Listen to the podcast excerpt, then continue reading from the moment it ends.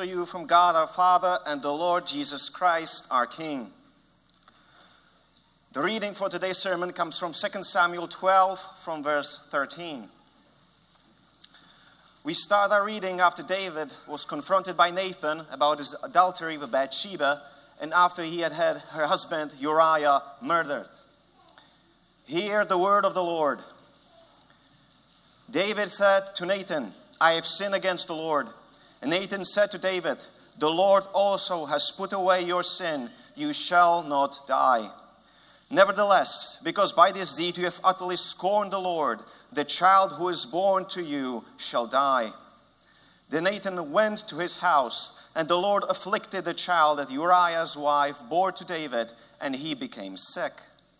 David therefore sought God on behalf of the child, and David fasted and went in and lay all night on the ground.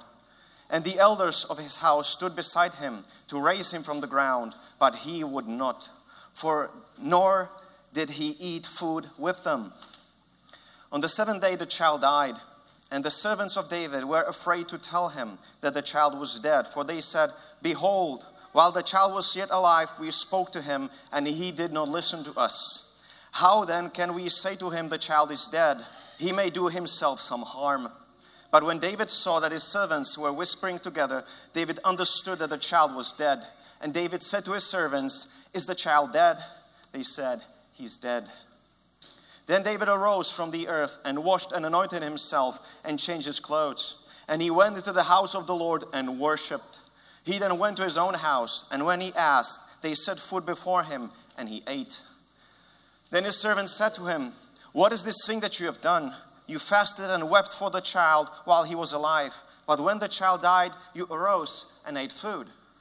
He said, While the child was still alive, I fasted and wept, for I said, Who knows whether the Lord will be gracious to me that the child may live? But now he is dead. Why should I fast? Can I bring him back again? I shall go to him, but he will not return to me. Thus far, the reading of God's word. Let's pray. Lord, you are the faithful God who keeps covenant and steadfast love with those who love him and keep his commandments to a thousand generations. Please comfort, lift up, and equip your people with the sweet truth of your promises, embodied and confirmed for us in the Lord Jesus Christ. May the words of my mouth and the meditations of our hearts be acceptable in your sight, O Lord, our, our rock and our Redeemer. Amen. The text that we have before us is uniquely and beautifully Christological. It spells Christ to us. And how so? We see David sin grievously. Then David is confronted about his sin and he repents. And what then? A son of David dies. And after we see the son of David die, what is the result? David is lifted up from the ground, he's washed, he is anointed, and he gets new clothes. And he then goes and is seated at a table. And that is the case with all of us who are here. Because the greater son of David died for our sins. And this greater son of David gives us his breathtaking blessings. We're not merely forgiven, we are seated at the Lord's table. We are no longer laying in the dust of death. God washes us, He anoints us, He clothes us in Christ, and he feeds us at his table. Because the much greater Son of David, the Lord Jesus Christ, not only died, but he also rose from the dead. He returns to us and again and again. David said, My son will not return to me, but the greater Son of David returns to us over and over again to comfort us, to strengthen us. And David said, I know I'll go to him, and we know we will go to this greater Son of David. That's our hope. That's the confidence we have because the greater Son of David died for us and rose again from the dead. And in him, we have already passed through death. We have already overcome. Death is a defeated enemy for us all. Also, please notice the confidence that David has. David is sure he will meet his son again. And this is a comforting thought to David. And that means that David is confident that his child is saved, that God preserved that child through death. Because David cannot be saying, Well, okay, my son died, one day I'll die too, we'll both be dead, and that's gonna be it. The thought that David will go to his son is a great comfort to him. David is comforted by the thought of meeting his son again. He is confident of the eternal life of his son. And of course, David, as God's chosen prophet and king, is surely not mistaken in this assumption that he will see his son again. Nor does David believe in what we could call salvation by death. It's not enough just to die to enter eternal life. Death does not forgive sins. God forgives sin through the sacrifice of the Messiah, the long ago prophesied seed of the woman, the greater son of David. Again, it's not enough just to die to be forgiven. We need to be taken through death in the greater son of David. So we see this text as beautifully Christological. This shows us David's confidence about the salvation of his son, and it needs to be based on something. It's not just David hoping against hope. So there needs to be a foundation for this hope that David has. And that foundation is God's covenant, is God's past covenant promises that were true for David and that are true for us. And of course, one of the most central and one of the most precious covenant promises that God gives us is I'll be God to you and to your children after you. I'll be God to you and to your children.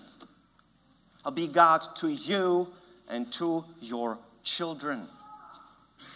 Our Reformed forefathers expressed this kind of biblical covenant confidence in the canons of Dort as follows quote, Since we must make judgments about God's will from His Word, which testifies that the children of believers are holy not by nature, but by virtue of the gracious covenant in which they, together with their parents, are included.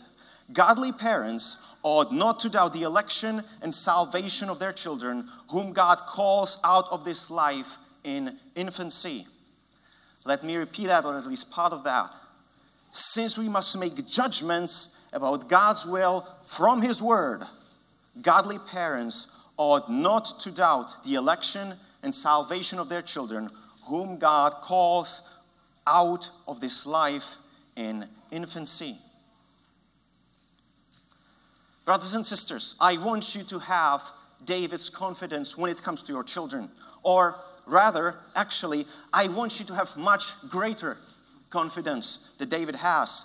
Because I expect that, unlike David, the vast majority of you engages in murder and, and, and in adultery exclusively in your hearts, unlike David. So again, David was a murderer and an adulterer, and still he had hope. And thus, I want you to have much greater hope than what we see in our text today. I want you to be able to stand firm in the truth of God's covenant and of His glorious promises. But as I bring the story of David and his infant son to you, I know full well that for some of you, this text has a sting. Or perhaps, might be more exact to say it pierces and tears your heart apart.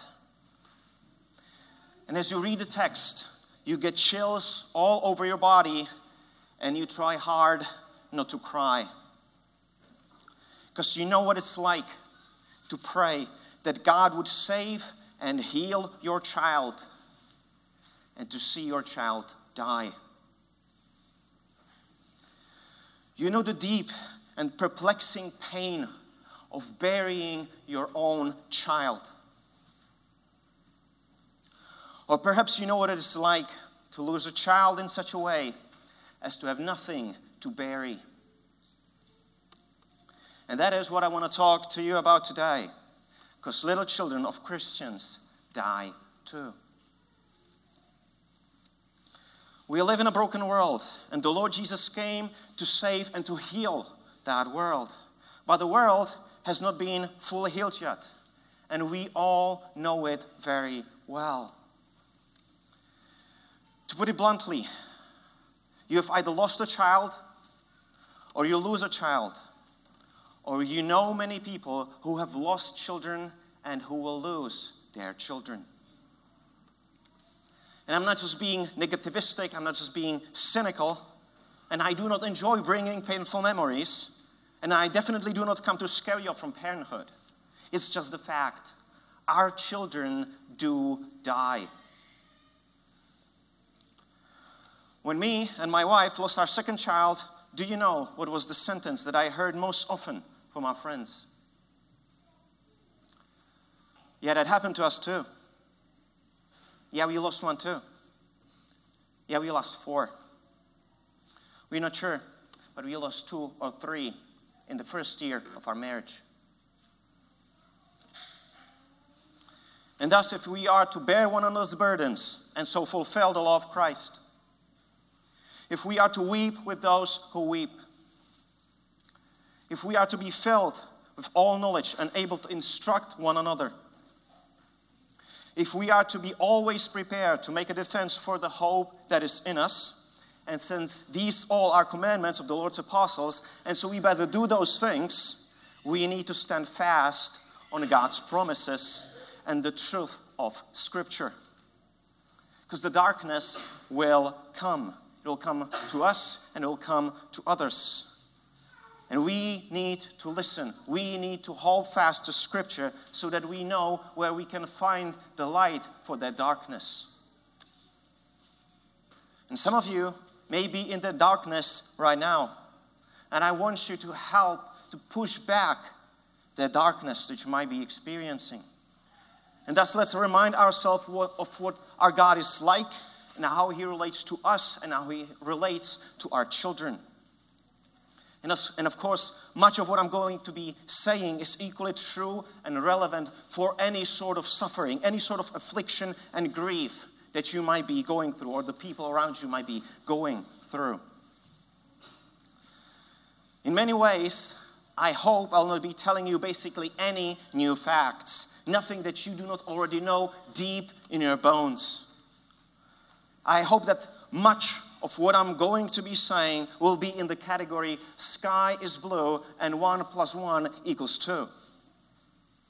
But very often, when we're facing hard times, it's the most simple and the most basic truths that we need to hear. And I want to warn you do not let cheesy slogans steal scriptural truth from you. When Paul writes to the Hebrews who have suffered much persecution, he encourages them by reminding them that, quote, God has said, I'll never leave you nor forsake you. That's Hebrews 13 5. God has said, I'll never leave you nor forsake you. And that is not just a trite Christian cliche to put on a ch- cheap teacup with a bunch of kittens. The fact that God has said, I'll never leave you nor forsake you, that's a rock that we should build our lives upon if we actually have faith to believe those words. Because I freely admit, those words seem too good to be true. They speak about God's love that seems too good, too tender, too loving to be true in our own lives because we know ourselves. But God has said, I never leave you and I'll never forsake you. This is a promise that God originally gave to Joshua. And he was to go and conquer Canaan.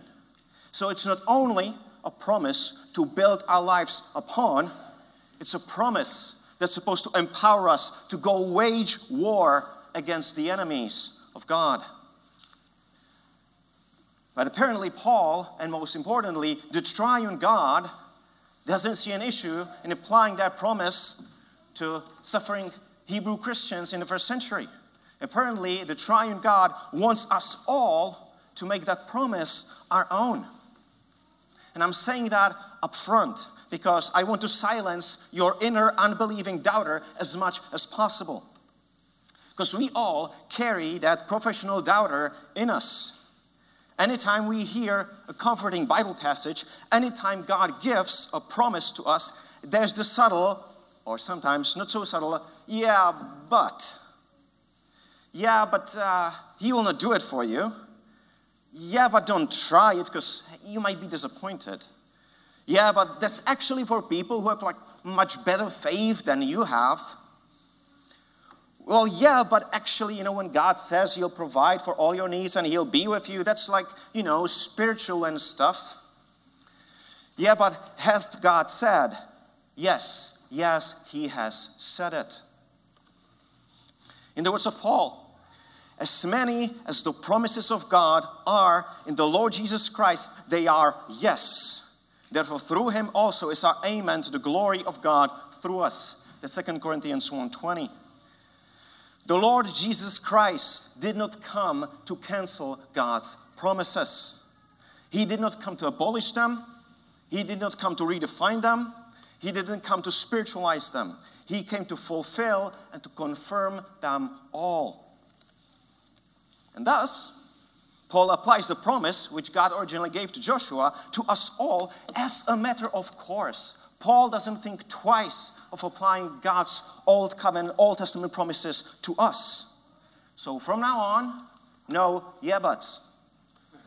God said it. And now let's go back to Christianity 101, back to the sky is blue and 1 plus 1 equals 2.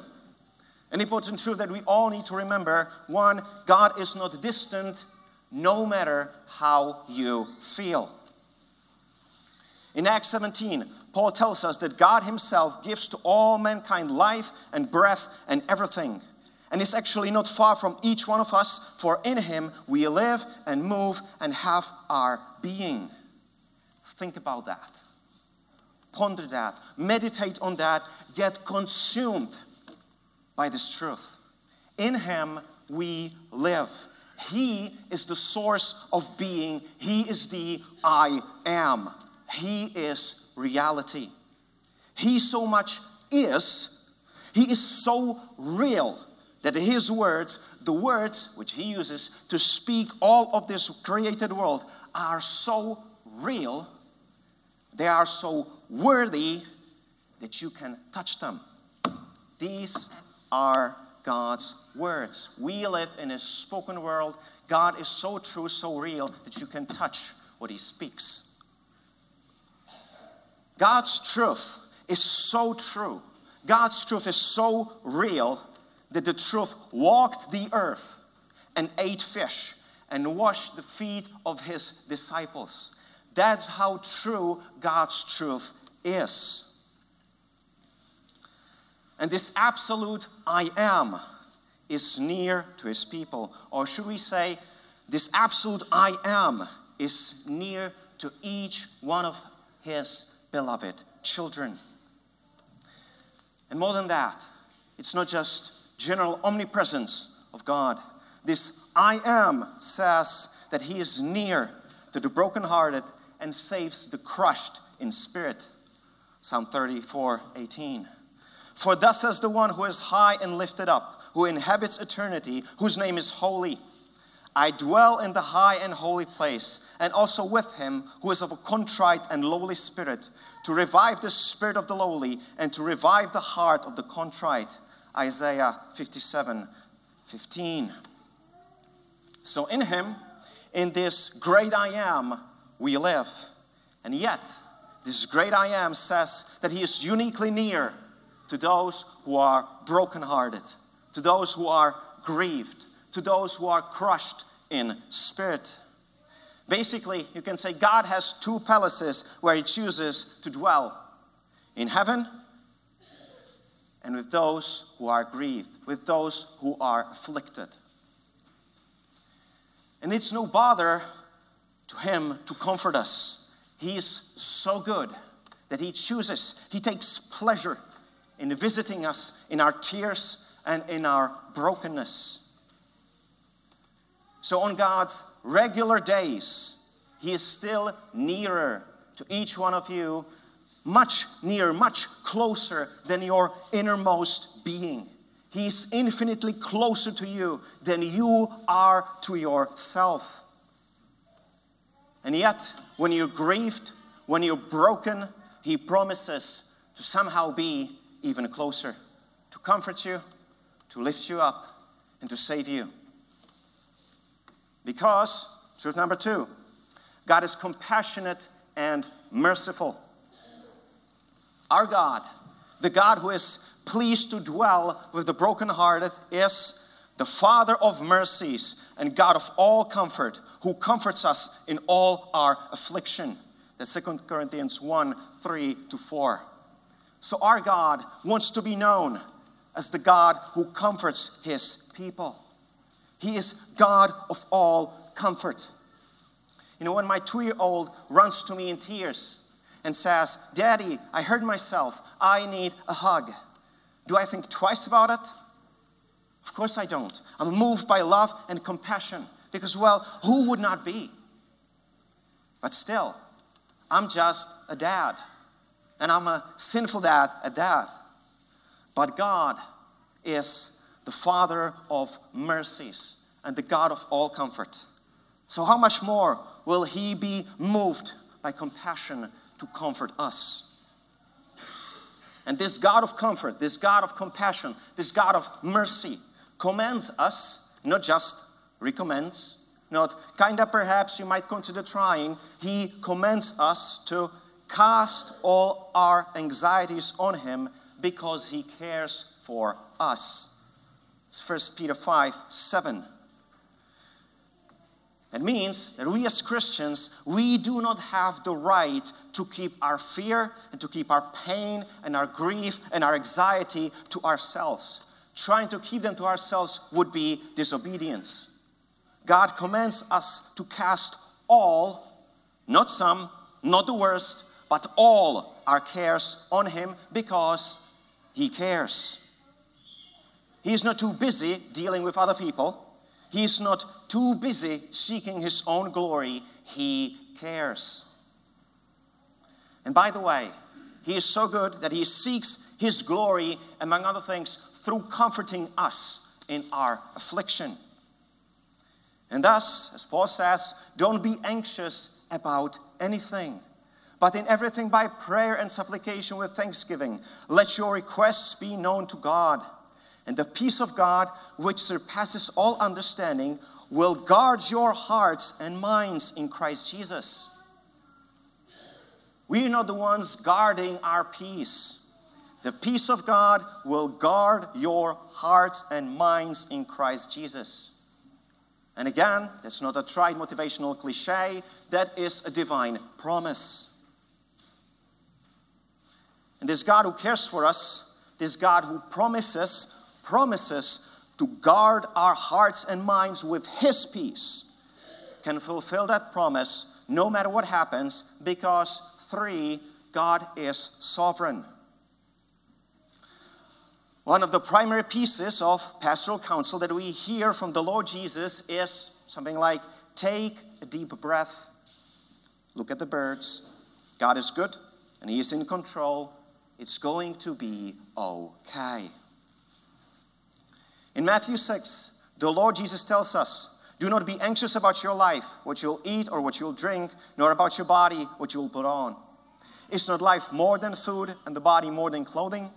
Look at the birds of the air. They neither sow nor reap nor gather into barns, and yet your heavenly Father feeds them.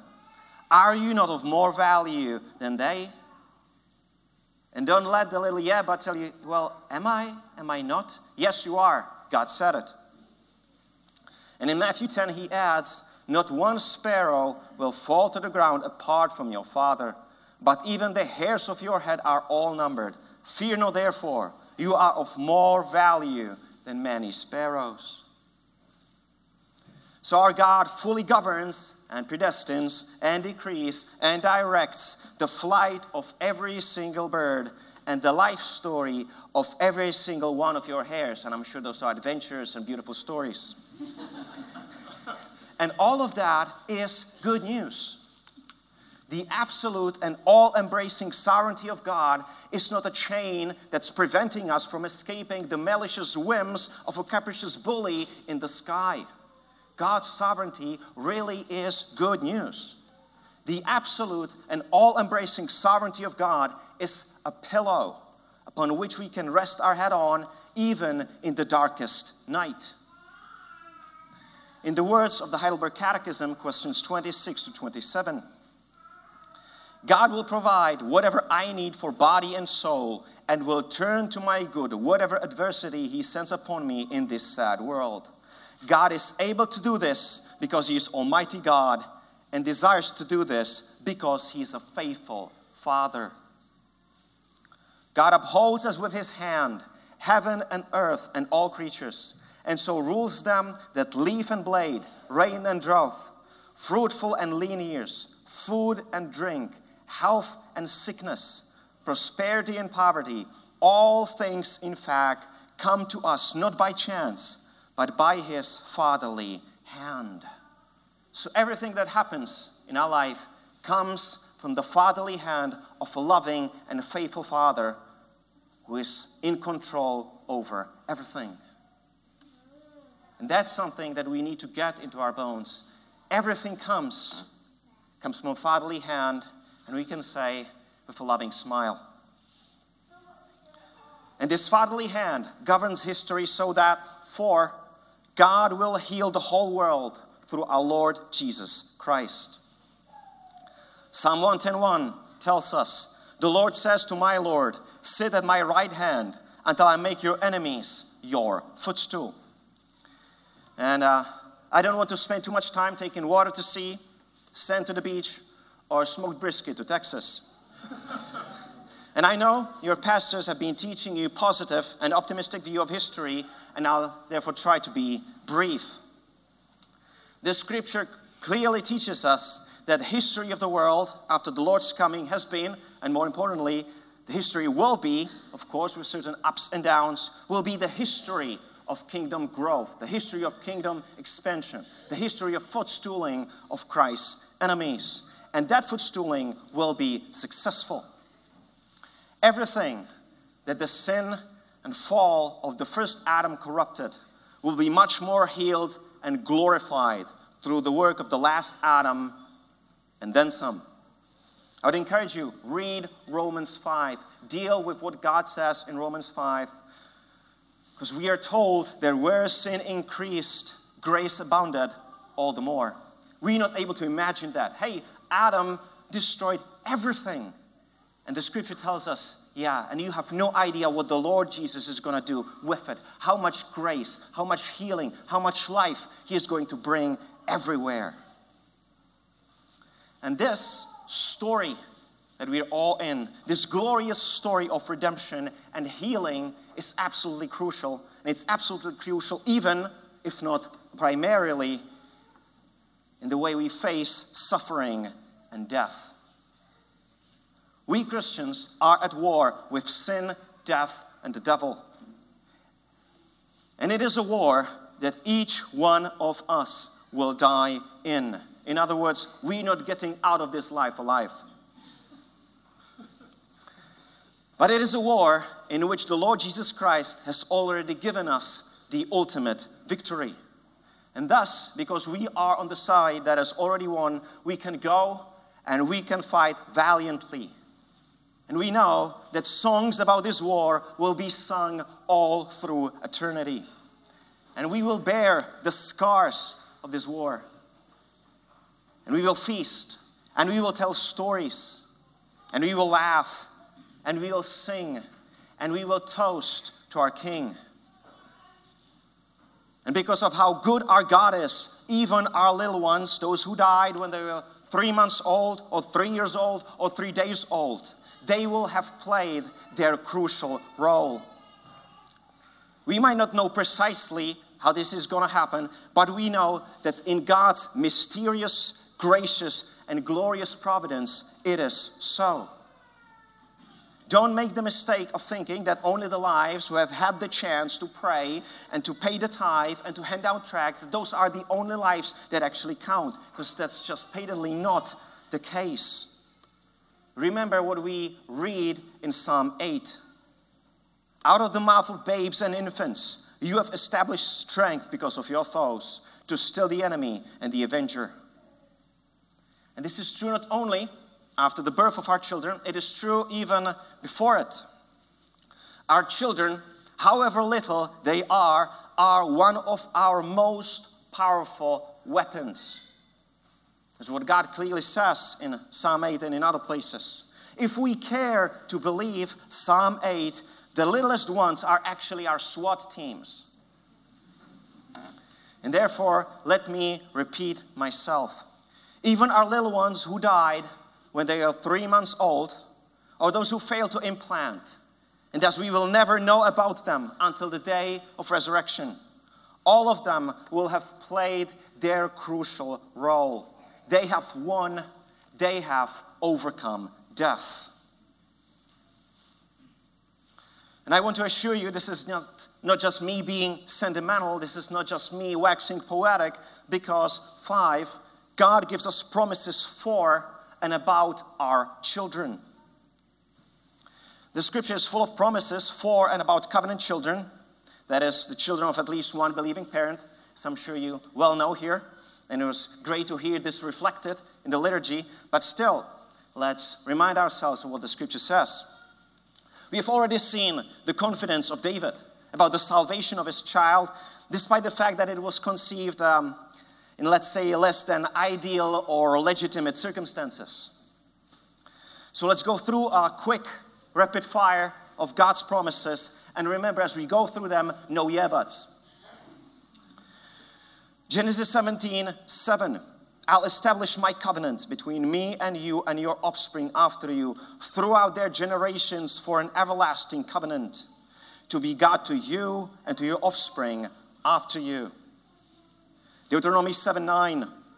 Know therefore that the Lord your God is God the faithful God who keeps covenant and steadfast love with those who love him and keep his commandments to a thousand generations. Isaiah 44 3 I'll pour water on the thirsty land and streams on the dry ground. I'll pour my spirit upon your offspring and my blessing on your descendants. Isaiah 59 21 And as for me, this is my covenant my spirit that is upon you, and my words that I've put in your mouth, shall not depart out of your mouth, or out of the mouth of your offspring, or out of the mouth of your children's offspring, from this time forth and forevermore. 1 Corinthians 7 14. The unbelieving husband is made holy because of his wife, and the unbelieving wife is made holy because of her husband. Otherwise, your children will be unclean. But as it is, they are holy. Notice Paul's argument here in 1 Corinthians 7. Otherwise, your children would be unclean, but as it is, they are holy. Paul is not trying to prove that the children of believers are holy, that they are God's chosen covenant members. He uses the fact of our children's holiness as the basis of his argument. In other words, we could paraphrase 1 Corinthians 7:14. You see, the children of Christians are holy. Okay, we can all agree on that, which proves that the unbelieving spouse is sanctified by the believing spouse. And we need to make sure this is how we think of our children. Of course, like how could you think anything else that our kids being holy? What are you talking about? That's where we are supposed to be. But that's not all. The Psalter, that is the normative hymn book and inspired prayer book of our people tells us that children of believers know God from their mother's womb. For example, Psalm 22 9 to 10. Lord, you are he who took me from the womb. You made me trust you at my mother's breasts. On you was I cast from my birth, and from my mother's womb you have been my God. Psalm 71, verses 5 to 6. For you, O Lord, are my hope, my trust, O Lord, from my youth. Upon you I have leaned from before my birth. You are he who took me from my mother's womb. My praise is continually of you. And when our people across centuries and millennia came across these passages, they were not supposed to say, okay, that's weird to say the least. You know, that's just plain weird. Like knowing God from my mother's womb, It's definitely not my case, and it's definitely the case with my children either. They were to internalize this kind of thinking that the book of Psalm presents to us, just like they were to internalize any other scripture. Again, when they were reading and singing and praying the Psalms, there was no place for yeah buts. God's sovereign grace in the life of their preborn children was to be a no brainer to them. Or, in other words, the preborn John the Baptist, who recognizes the Lord Jesus while still being in his mother's womb, is not the exception. He is the biblical norm. And of course, how's that possible? Again, the answer is that God's sovereign grace fulfills his covenant promises. Because the fact is that six, God claims our children as his own. The scripture tells us that on the quote unquote general level, the Lord is the father of the fatherless and the protector of widows. We see that, for example, in Psalm 68. And of course, this is all the more true when it comes to the children and widows among his covenant people, among his beloved elect. Again, we have already seen the illegitimate child of David, whom God was willing to claim as his own, whom God was willing to save. Now, please, if you would turn to Ezekiel 16. In Ezekiel 16, we see God confronting the unfaithful, idolatrous Israel. And we will read Ezekiel 16 from verse 17. Once again, God is confronting Israel in their idolatry. Ezekiel 16 from verse 17. You also took your beautiful jewels of my gold and of my silver, which I had given you, and made for yourself images of men, and with them played the whore. And you took your embroidered garments to cover them, and set my oil and my incense before them. Also, my bread that I gave you, I fed you with fine flour and oil and honey. You set before them for a pleasing aroma, and so it was, declares the Lord God. And you took your sons and your daughters, whom you had born to me. And these you sacrificed to them to be devoured. Were your whoring so small a matter that you slaughtered my children and delivered them up as an offering of fire by them? So, how does God call those little ones who were slaughtered by the idolaters? He calls them my children. Israel had sunk to the deepest sewer of idolatry and human sacrifice. And yet, in all their faithlessness, God is faithful. God is calling the children of his unfaithful covenant people my children. That is how much he is father to the fatherless. That's how much he loves the little children. If he loved and claimed the children of adulterers and of human sacrificing idolaters among his covenant people, how much more must he love and claim and save the little children of his faithful? And we need to, be, we need to believe this. And it might not be easy, but this is what the word says, and we have no choice but to believe it. Because that's how amazingly gracious and merciful our God is. And the last passage that I want to mention in this context is Psalm 103. The whole Psalm 103 is David's beautiful description of how good God is to his people. But for now, let's notice just verses 17 to 18. Psalm 103, 17 to 18. The steadfast love of the Lord is from everlasting to everlasting on those who fear him, and his righteousness to children's children, to those who keep his covenant and remember to do his commandments. So God's love and covenant faithfulness is on his faithful people and on their children's children. Let me repeat it. Those who fear him and on their children's children. And again, no yeah buts. I admit, it sounds pretty witty to emphasize the need for personal faith by saying, well, God has children, but he has no grandchildren. But David, when he writes this psalm, he respectfully disagrees. God sovereignly, graciously, and with deep love claims our children and our grandchildren as His. And we have no right to question that. We have no right to object to that. This is what He sovereignly chooses to do. So faith believes Him, and faith says, Listen up, kid. God is good. He gave us His covenant promises. We as a family are going to heaven to be with Him, and that includes you. Capiche? And one day, when my joints are all aching and stuff, you are going to have kids. And guess what? They are coming too. And the response of faith is supposed to be, Sir, yes, sir.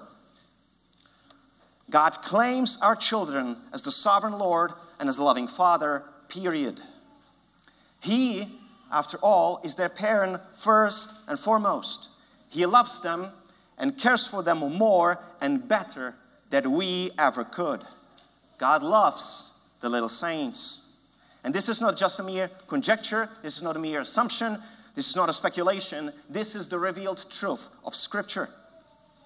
It's the truth that is so truthful that back when this truth walked the earth, this truth took the little ones in his arms and blessed them with more love than we could ever that we could ever muster. And I don't mean we as parents, I mean we all who are here together. And this this amazing love is what we need to have in mind as we return to where we began. We all have seen and we all will see young children die.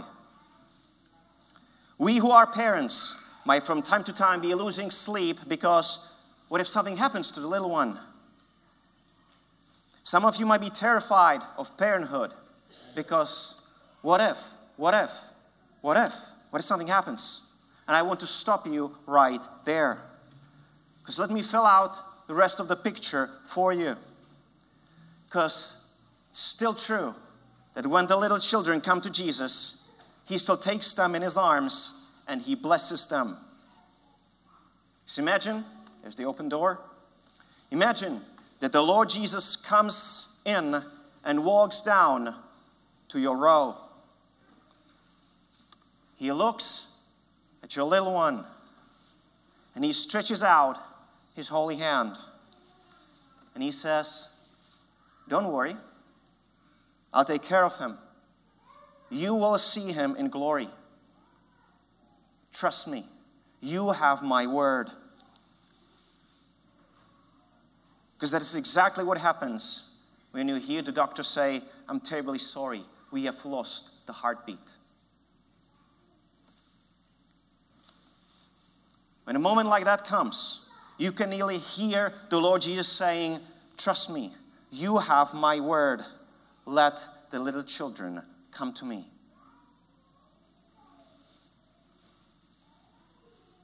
And I'm not saying it'll be easy to let our little ones go. We would so much love to keep them, but we need to believe that God is a much better parent than we are. And when you look into our hearts, it's not too difficult to believe. This is where the beauty of God's sovereign grace shines the brightest. Because we didn't go out into the world to find the Lord, He came down from heaven to find us and to save us and to save our little children, and we have His word. But don't hear me wrong. We will mourn for our children, and we should mourn. It's a perfectly biblical thing to do. But we are to mourn like those who have hope. And when I say it's a perfectly biblical to mourn, look at the Lord Jesus when he is faced with death of Lazarus. If the word in flesh can shed tears, so can we. But in the Lord Jesus, we've already passed through death, and our children have passed through death with us. We and they have overcome. And therefore, we can be grateful. We can be grateful like Job. We can be grateful for the Savior that we have, for the Savior who loves the little children. And we can be grateful for all those years and months and weeks, maybe just days, when we had the privilege to love our children here in this world. Because it was a privilege that we had them here for a while. But all of those days, weeks, years, all of them were just a tiny foretaste of the endless millennia that we will spend loving them in glory and rejoicing with them in the presence of our triune God. If you loved your child, they died, and the love is painful and you can still feel it, guess what? You ain't seen nothing yet. It's gonna be glorious. And may all that, may all the pain that you feel, may all the mourning that you experience, and at the same time, may all the gratitude and all the confident hope that we have in God, may all that give us the zeal to wage war against sin and against death and against the devil, because they deserve all the hell that we can give them. Let us pray. Father of mercies and God of all comfort, please comfort us in all our affliction so that we may be able to comfort those who are in any affliction with the comfort which, with which we ourselves are comforted. Fill us with confidence in your word and the work of your Son, so that we might go through life with confidence that is greater than David's, and with the view of our eternal resurrected hope through Jesus Christ our Lord. Amen.